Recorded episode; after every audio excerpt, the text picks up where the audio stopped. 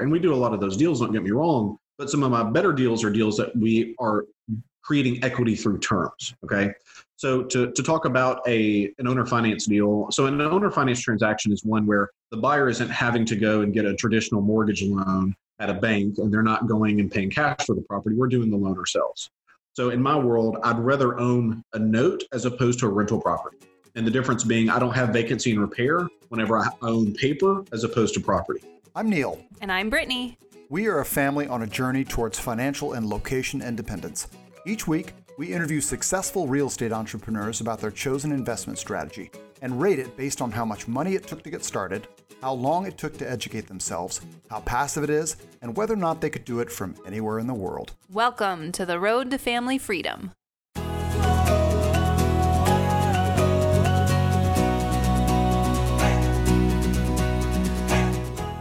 Before we begin this week's show, I'd like to make you an offer a free 30 minute call with me. We've been doing weekly chats with other real estate investors for months now, and the response has been great. But we're going to change things up a bit and focus.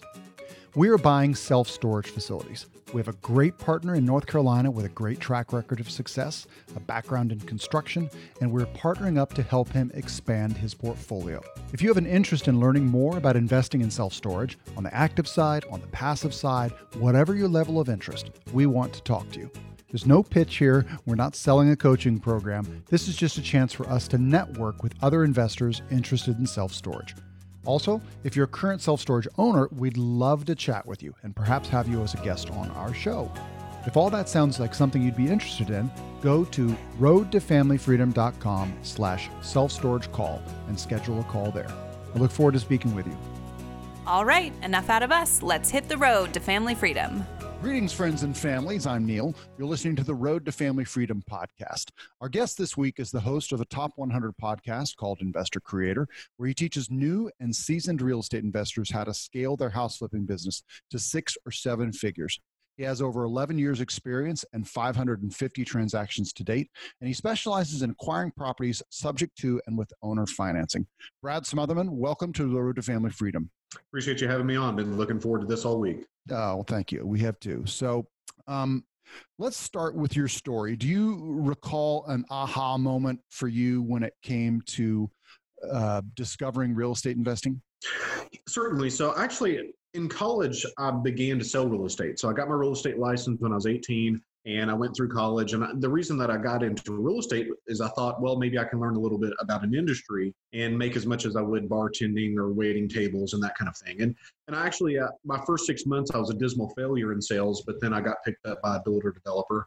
Uh, began to manage a model home, pre-sale new construction, and I did fairly well part time uh, going through college. But what I saw um, once the 2008 correction happened was that the real, real estate agents that were that in 2004 5 and 6 were making three four hundred thousand dollars a year were once again going back into their offices and beginning to cold call. And that's not what i wanted for me you know being in my 50s and 60s having to go back and grind again. And the, what i saw was that the people that weathered the storm the best as far as i could tell were the people that had long-term assets with cash flow and so I decided at that point, like, I, I really need to get out of selling real estate and begin to own it. Gotcha. You know, it amazes me the number of real estate agents that I talk to who have no concept of long-term buy and hold real estate. It's all, it's purely a transactional. Uh, it's a purely transactional business for them and and if they stop if they stop doing it then they stop making money. Yeah and, and it's really difficult to weather bad times. Well i mean the thing about real estate is it's always going to be cyclical and so we have to plan for those things. Yeah gotcha. Um, so what was your what was your first real estate deal like? So i retired my real estate license the beginning of 2010 just to do investment and i'd never bought an investment property before and so I was marketing for motivated sellers and, and doing the the ugly we buy houses signs that you see on the side of the road. So I was the guy that would put those out because I didn't have the ability to do anything else because I had no money. And so uh, it took me eight months to hit my first deal. I still remember when the lead came in. And I specifically remember where I was when the lead came in because I was so emotionally beat up from having eight months of failure, right? And so I remember the lead came in. The voicemail was very similar to everything else that I'd ever heard. Just, hey, we have a house we need to sell. Call us back. Um, And I had kind of a moment there where I thought, gosh, I just don't want to call this person back. I just, I'm just done. I'm just so, so beat up emotionally. I just don't want to do this anymore. But then I, I had to, to have a, a, I had to check my commitment. You know, like, Brad, you wanted this. This is what you wanted for your life. Like, you got to call this guy back. So I did, and I happened into a transaction. So uh, to put the numbers to the deal, um, a lot of what we do is we buy creatively. So we're buying subject to an existing lien, or I'm getting 0% owner financing on a purchase, and then I'm selling with owner financing. And so that was pretty similar to what my first deal was. So there was $97,000 owed in first position. It was a divorce situation. The people were about to be a couple payments behind. And so I bought it for the $97,000 lien position. So there was no walkaway money to the seller. Uh, we set up to take over payments on that 97. And before I closed it, I had my buyer in place at 135 with 20,000 down. So I got 20,000 in cash. Uh, that felt like 20 million bucks because I had like 300 bucks at the time. And that, that began my marketing machine. So, you know, I always say for people that are just starting in the business, it's like if you can have the ability to last, once you have that one transaction, you can begin to, to create a real business. You know, we're always one deal away from being successful with this. Yeah.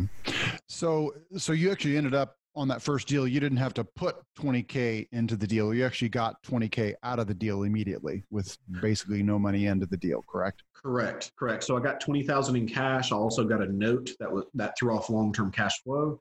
So I got today money, I got future money in the note, and then I got cash flow along the way.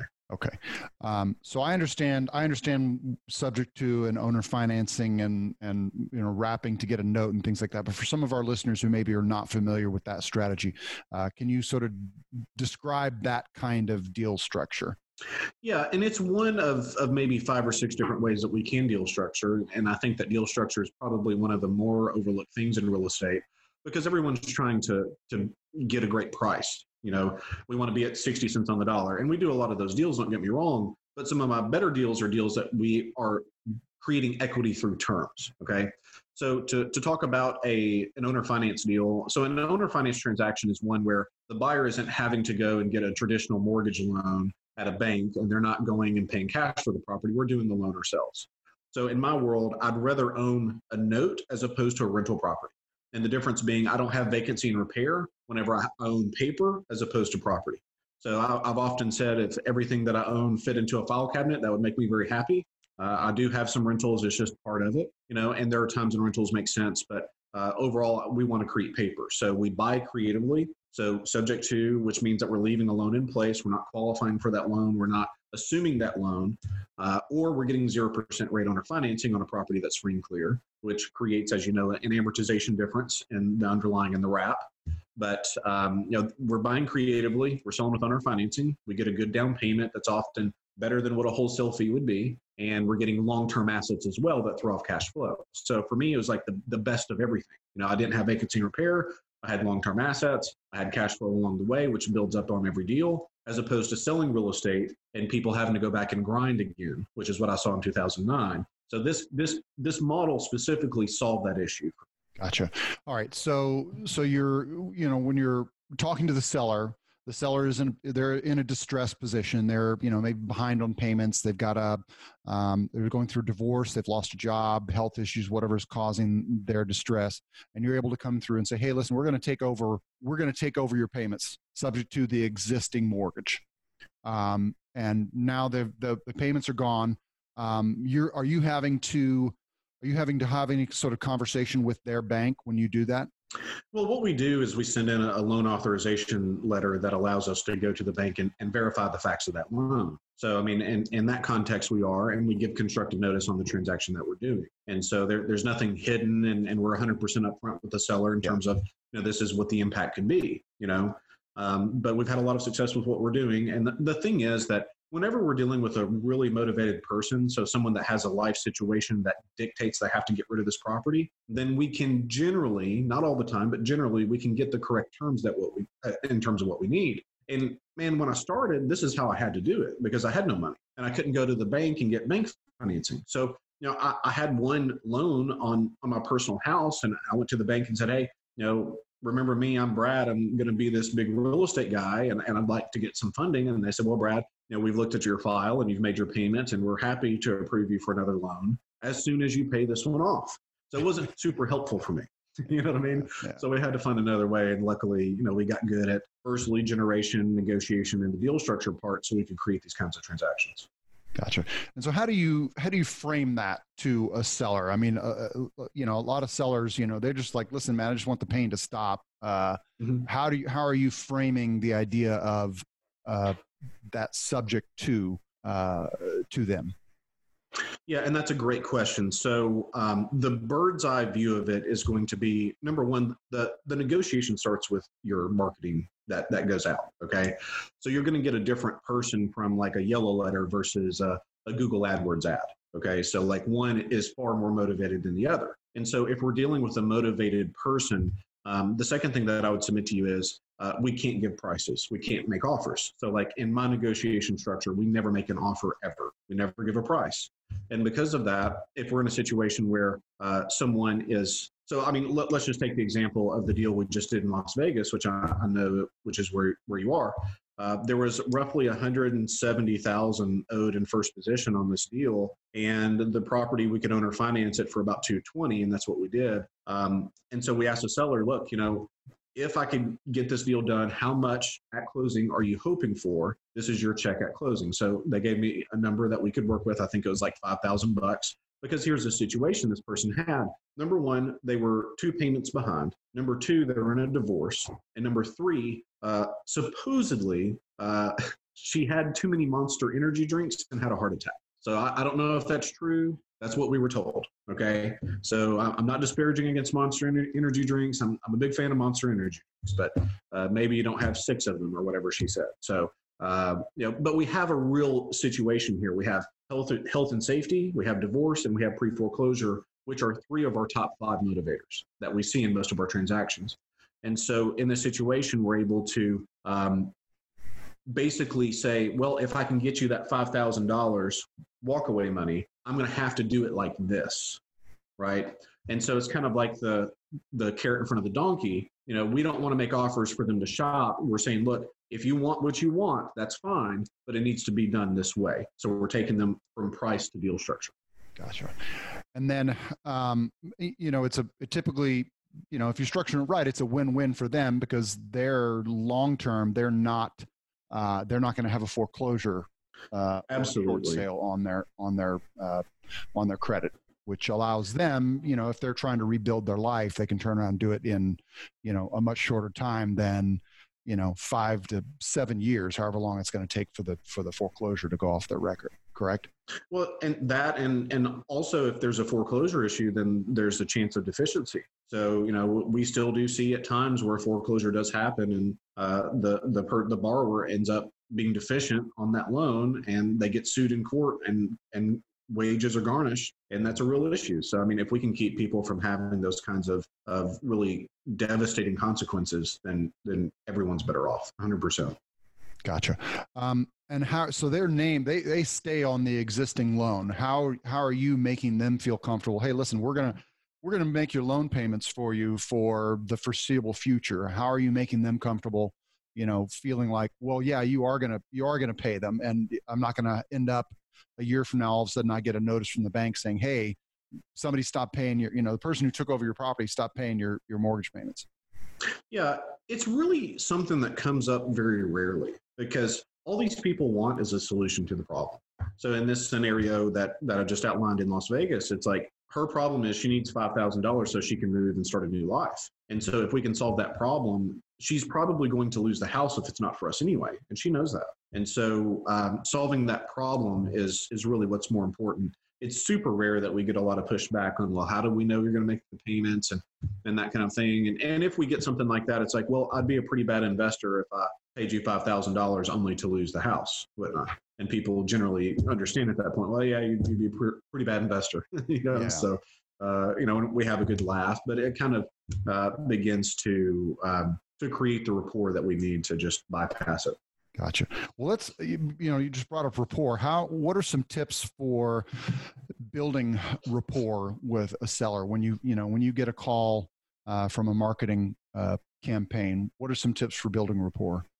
That's a really great question. So I think that that rapport is a very, very important thing. But we also like too much of a good thing can be a bad thing. So uh, I, I, feel like truths are often found in extremes. I, I knew a guy whenever I first started in the business, and he was having a tough time buying houses, and he would go uh, to look at a house, and he would spend two to three hours there. In the first hour, hour and a half, he focused on rapport. Well, I mean, it, it's not something that was super apparent to me at the time, but what I, I realized over time was that if we spend too much time on rapport, it's at the detriment of social value. So we also want to maintain frame and maintain control. And so I think that people understand that if you're staying there for an hour and a half, two hours talking about their dog, that's disingenuous. You don't really care, but you're trying to to build rapport, and it just it comes off as fake. Okay. So, I mean, of course, we want to be cordial. We want to be on time. We want to have a good appearance. Um, I'm a big fan of mimicking and pacing. So, um, if someone uses a certain amount of language, then I'll, I'll kind of mimic that. And then uh, body language as well. So if if I mirror someone and and then I change my my positioning and they mirror me, then I know that I have influence. So there's a lot of that that goes into it. I mean, it, it's really interesting that there's I don't know the specific numbers, and I'm not frankly not sure how they come up with it in terms of how much of communication is words and then how much is body language but I know that body language and tone is super, super important and it's often overlooked, right? But you know, so I'm I'm interested in building rapport, but honestly, man, like we're in and out most of the time in 30 minutes. That's with a contract. So we're in, it's scripted, we know exactly how that conversation is going to go. Um, we're very good at what we're doing, we're very efficient, but we don't want to be in a situation where we're spending one to two hours focusing on rapport at the detriment of social value. Yeah. Well, and you, you know, you, you a lot of times you are, are you pre-qualifying a, a, a, potential property for? Yeah, this is somebody who's genuine and is genuinely in, distress, and they're not basically just someone who's sort of a, a tire kicker, you know, trying to find out how much they can get for their property. Hundred percent. So, I mean, we have a five-question script that we do whenever someone asks for an offer. Okay. And at the end of that, we're we're basically going to know uh, what the repairs are, what their time frame is, how much is owed, and how much they want at closing as their check. And so we have to have something that causes us to, to set an appointment. Just because somebody wants time with my company, it doesn't mean that they get it. And so I call it the triage call for that for that reason. So uh, it, it's it's I liken it to we're basically a triage nurse at the the emergency room, and their job is to you know basically segment who gets an appointment with the doctor and who goes back to the waiting room. Well, it's like you're bleeding from your neck, you're probably going to see a doctor. If you're walking with a limp and you have a fever, you're probably going to go to the waiting room. And so I, I really look at our, our sellers as being very similar to that. We have to have something that causes us to say, yeah, that's an appointment worth our time. Gotcha. No, it's such a great, I love that analogy. Uh, you know, because I, I, talk to self storage owners all the time, and you know, you're marketing for them, you're reaching out to them, and, and they'll call you because they want to know oh hey you know i wonder what my place is worth right now but they don't really want to sell they just want to ha- they just want to talk to somebody and f- see if they can get a number and figure out you know what what mm-hmm. the market thinks their property is worth. Um, right. and you know so it's uh, it's always a struggle for me to basically find you know uh, to basically qualify them before i have to spend a lot of time talking to them so. Sure and i think that's a really common problem in the real estate world. Yes absolutely. So, any any books on um, negotiation that you feel sort of helped you um, helped you along the way? So there's Pitch Anything by Oren Klaff. That's one. And it's not really a a negotiation book as much as it is about framing social value. And it's really interesting in terms of that. So it talks about like if two people are having a conversation, like the, the inner workings of that conversation that's below the surface. And I think that that's super impactful. And it's been really impactful for me in how we negotiate. That's great. I'll, I'll we'll put it in the show notes. So now you've you've acquired the property, you've got it um, subject to the existing mortgage. You may be uh, given the the seller a little bit of walkaway money. Um, now, how are you going out and finding uh, an end buyer? Sure, that's a great question. So, but depending on the month, between 10 and 25 percent of mortgage applications are denied, which means that for the overall buyer pool of people that want to buy housing, between 10 and 25% need owner financing. Well, you think about that in terms of the supply that's available in the market. I mean, there may be thousands of houses uh, in your listeners' markets that are available in the MLS that's supposed to sat- satisfy, let's just say, 90% of buyers. And you may have at most a dozen that's supposed to satisfy 10% of the buyer pool. And so, there, as you can see, there's a disparity when it comes to the supply demand curves of these markets. So all that to say, it's fairly easy to find buyers that need owner financing, and it's becoming easier because what we've seen with the virus is that banks are beginning to tighten. So I saw a news news article not long ago that said Chase has now gone to a 20% down payment minimum and a 700 FICO score minimum, which is basically like a, a like waving a flag of we don't want to lend money, you know. And so with that, that's fine by me because it just pushes people to the owner finance model. They need owner finance. And so we can run uh, Craigslist ads and Facebook ads and uh, different things like that to, to create our buyer pool.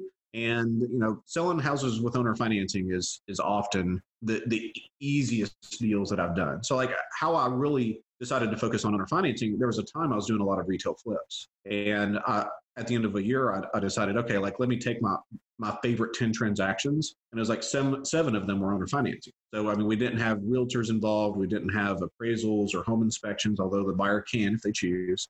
Um, certainly no repairs after a home inspection, that kind of thing, because it's a financing and not the fixing that sells a house. You know, people want to own a home, and so it, it's super easy to find that buyer. Gotcha. And so when you find that buyer, I mean, are they, are you requiring, are you doing any sort of credit check on them? Are you doing, uh, are they doing 20% down, 5% down, 10% down? What, what does that mm-hmm. transaction look like? Yeah.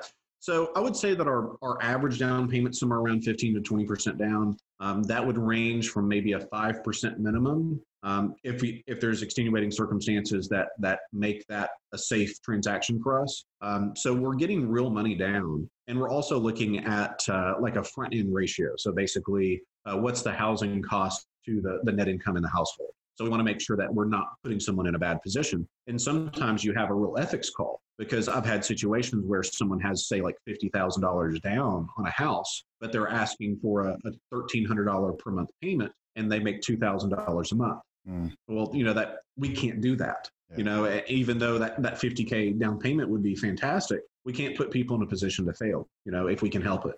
Yeah. And so um, we've had a lot of success with what we do, and um, we want to make sure that we're not creating a problem for someone if we can help. Gotcha. And what's the what's the typical income ratio you're looking to hit?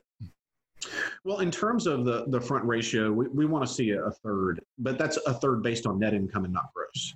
So it's pretty standard. I think it's 31% for conventional or somewhere around in there for a front ratio. And but they're also going off of gross income. We want to look at net because that's what's actually spendable. That's what's actually coming into the household. And uh, based on that, we feel pretty comfortable uh, somewhere around in there. Yeah, it, it always it, it does always sort of surprise me that you know when you're out there applying for a loan that they always ask you for what your gross income is, and and I'm like, all right, that's fine. I'm glad you guys will take my gross income, but you know, in reality, the money that I get in my bank account every month is the net. so yeah, and I think that maybe with AI in the future that they will come up with some kind of algorithm that's a lot a lot more true to what the the income and and the affordability of housing actually is. Uh, I don't know. I have no clue what that would look like, but it, it, seems like what we're working with right now is pretty outdated. Yeah. No. Um, so, uh, what um, what does the day in the life of of a of a of, of a subject to you know loan wrap uh, investor look like right now? You know, um, that's a great question, and uh, I'll, I'll talk about it in terms of my my apprentices more likely because I've pretty well delegated myself out of a job. So I, I have a controller that's over my investing company, and now I help other people with what they're doing in terms of creating financing for themselves. And so um, the the fun part about real estate, it's fun for most people, but it's also kind of terrifying for people as well. Is that you don't have this set schedule. So people that come from the corporate world and they're used to working 50 hours a week and and they know exactly every minute, you know, how they're billing that time or whatever that looks like. Um, real estate's just not that. So um, one of the the tougher things for for me and and my now wife. So I mean, we we were dating when we were 19, and I was really happy and lucky that she saw me be a real estate agent, and she was used to well, if the right phone call comes in, I've got to go, you know, or um, I'm I'm really sorry, I'm I'm I'm late to the the date tonight because something popped up in the business, you know. Um, so it's like, what does a normal day look like? The the normal day looks like uh, who knows. Yeah. You know, because there there's seriously been situations where I'm sitting down for a nice Friday afternoon lunch, and the, the steak just arrived, and you know I get a call from my acquisition people. It's like we got to go buy this house right now, and it's like check please, you know, and and that happens. So you never know what's going to happen. Uh, and I really like that, but some people don't like how non-structured that is. Yeah. You know. Well, and it's important an important lesson that when you're marketing for real estate deals, that you pick up the phone when they call. Uh, you know, it, you can't be let it go to voicemail uh, because chances are that person, you know, they either were just getting up the courage to call somebody and and sort of ask for help, or they're shopping around for, you know, and they're gonna they're gonna go to the first person that picks up the you know picks up the phone. Yeah, I look at it as a shelf life. It's like milk has a shelf life, and maybe it's two weeks. I feel like a lead is 20 minutes. So like we want to get to that lead in five minutes. If if we don't, then we know that there's a, a significant decline for every minute because you're exactly right. They're probably beginning to call other people. We can't have that. Like we want them to feel like the house is sold with that triage call and you know all of that's ended. Gotcha. And so so for one of your apprentices, you know, they're they're probably uh, their main tasks are going to be marketing for deals, sending out marketing, um, taking calls, screening, you know, tri- the triage, and then uh, negotiating the final sale, you know, meeting with the actual seller, and then finally uh, finding the end buyer and, and, and getting an end buyer into there. Is that correct? Yeah, 100%. Absolutely. Okay. All right. Uh, and then typically, how long does that, um, how long are those wrap mortgages amortized for? I mean, is it uh, is it a 30 year am? Is it uh, is there a term on it? Like how do you, how long does that last? Yeah, so we do straight amortized 30 year notes. Um, depending on if we want the note to cash out or not, we may put a rising interest rate on the loan. Um, but there are some loans that we don't want to cash out because the yield that we're getting would be difficult to, to match anywhere else. And so those are the, the notes we don't want to cash out. So uh, but we don't do balloons. We don't do prepayment penalties, and you know people can let it run the full 30-year term if they choose. Most of the notes are going to cash out in five years. So b- before that five-year timeline, people are generally going to cash it out. Gotcha. They'll they'll they'll have gotten to a point where they can get n- normal financing, and they'll go out and they'll refinance it into a, a, a normal Fannie Mae, Freddie Mac. Correct. And I mean, as you know, uh, getting a refinance loan is easier than a purchase mortgage. And so we can show the underwriter, hey, these series of payments have been made and and they're at, at a higher rate than what you know traditional mortgage rates are today. Yeah. So I mean, it's a good situation for everybody. Gotcha.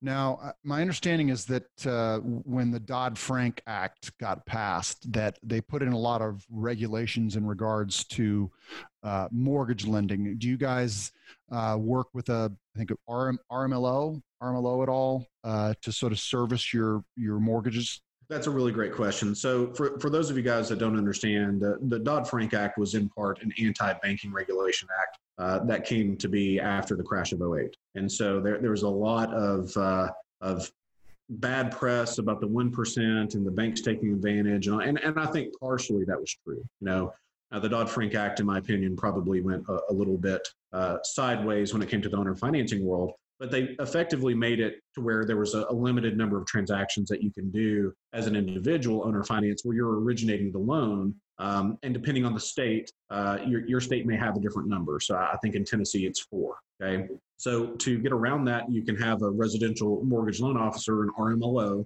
go and bless the transaction. So they're going to go and underwrite it and make sure that it is to Dodd Frank standards. Now, uh, the so that's number one. If you're concerned about Dodd Frank, then you can have an RMLO bless a transaction. Number two, and this is really the, the way that we do it, is we're not originating.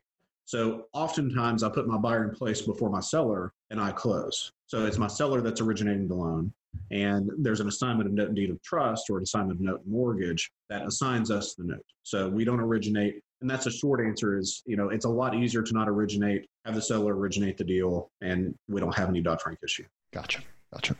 Um, so you're doing. I, think I read on your website your your your properties are in 15 states. Is that correct?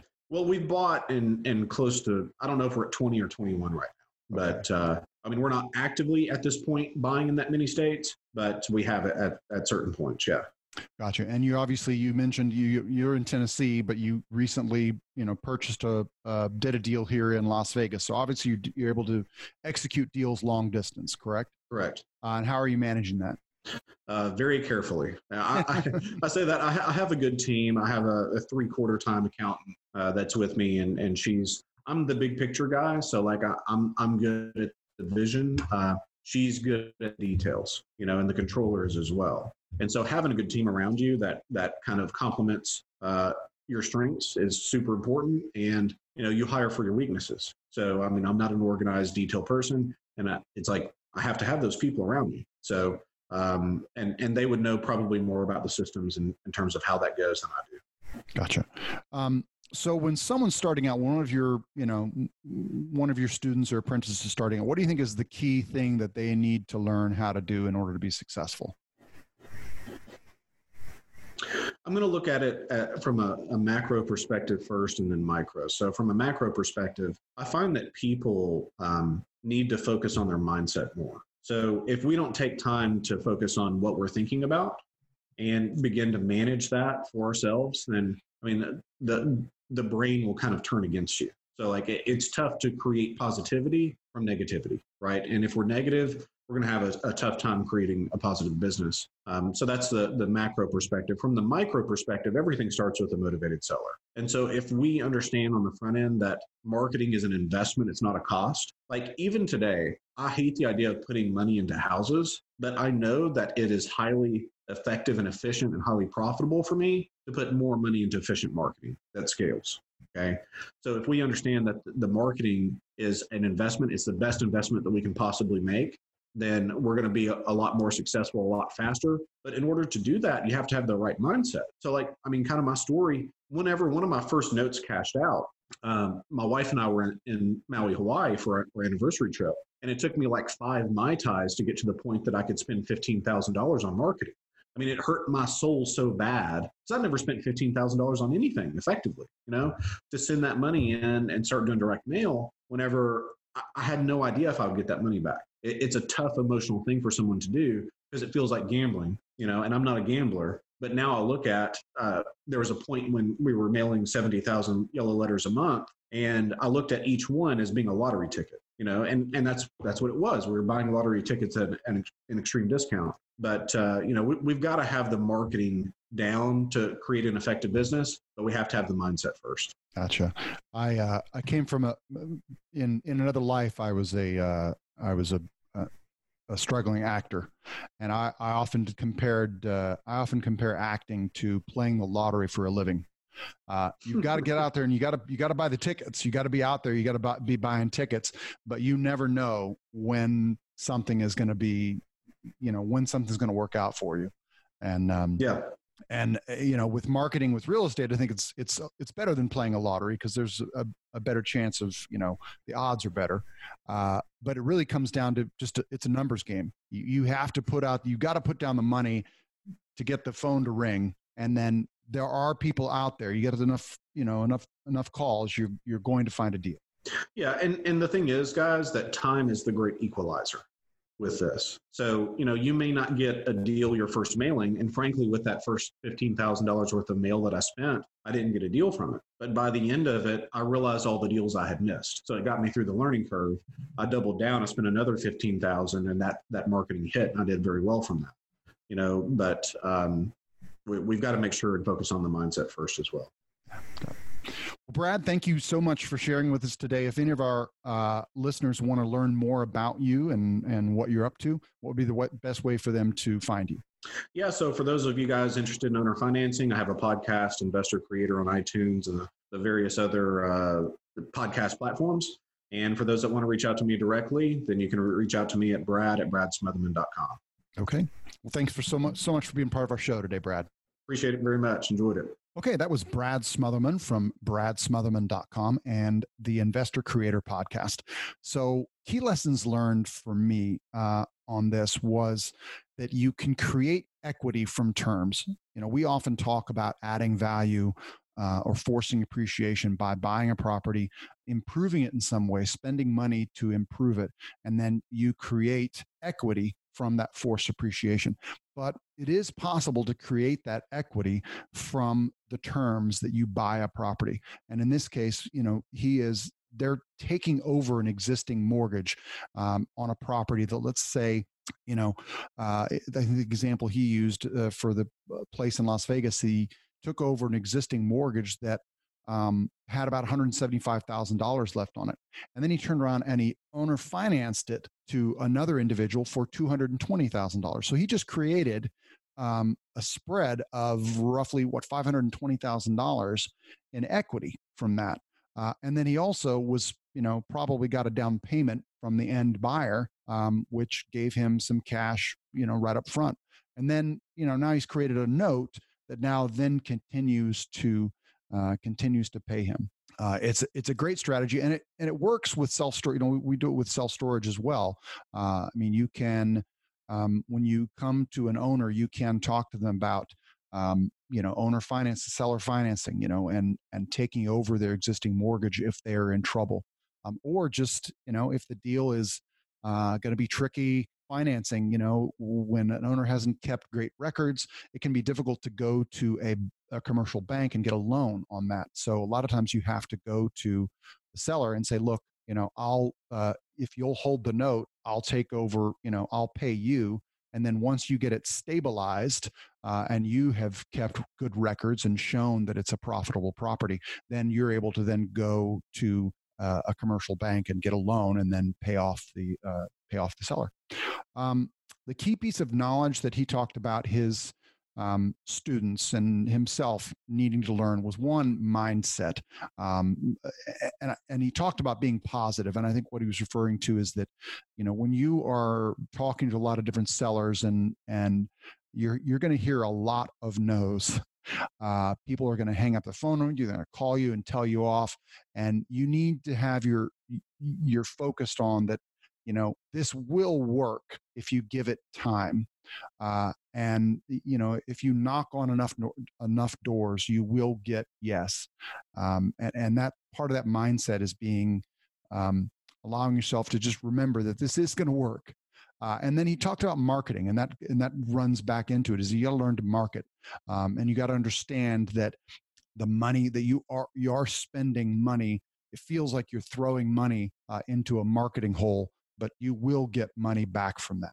Um, how much money did it take him to get started in his chosen niche? Zero. Uh, that's one of the amazing things about uh, this kind of strategy is that if you do it right, uh, you really can get into it for very little money. Now, with a caveat, uh, often uh, you're going to need some marketing dollars to get started. He he said his first uh, big marketing spend was fifteen thousand um, dollars.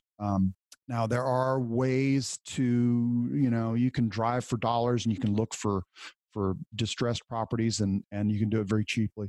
But in general, it is going to take some marketing dollars. I know I uh, the the people who do this successfully, I know that they they have to spend money on marketing and it's something that, that a lot of people sometimes leave out.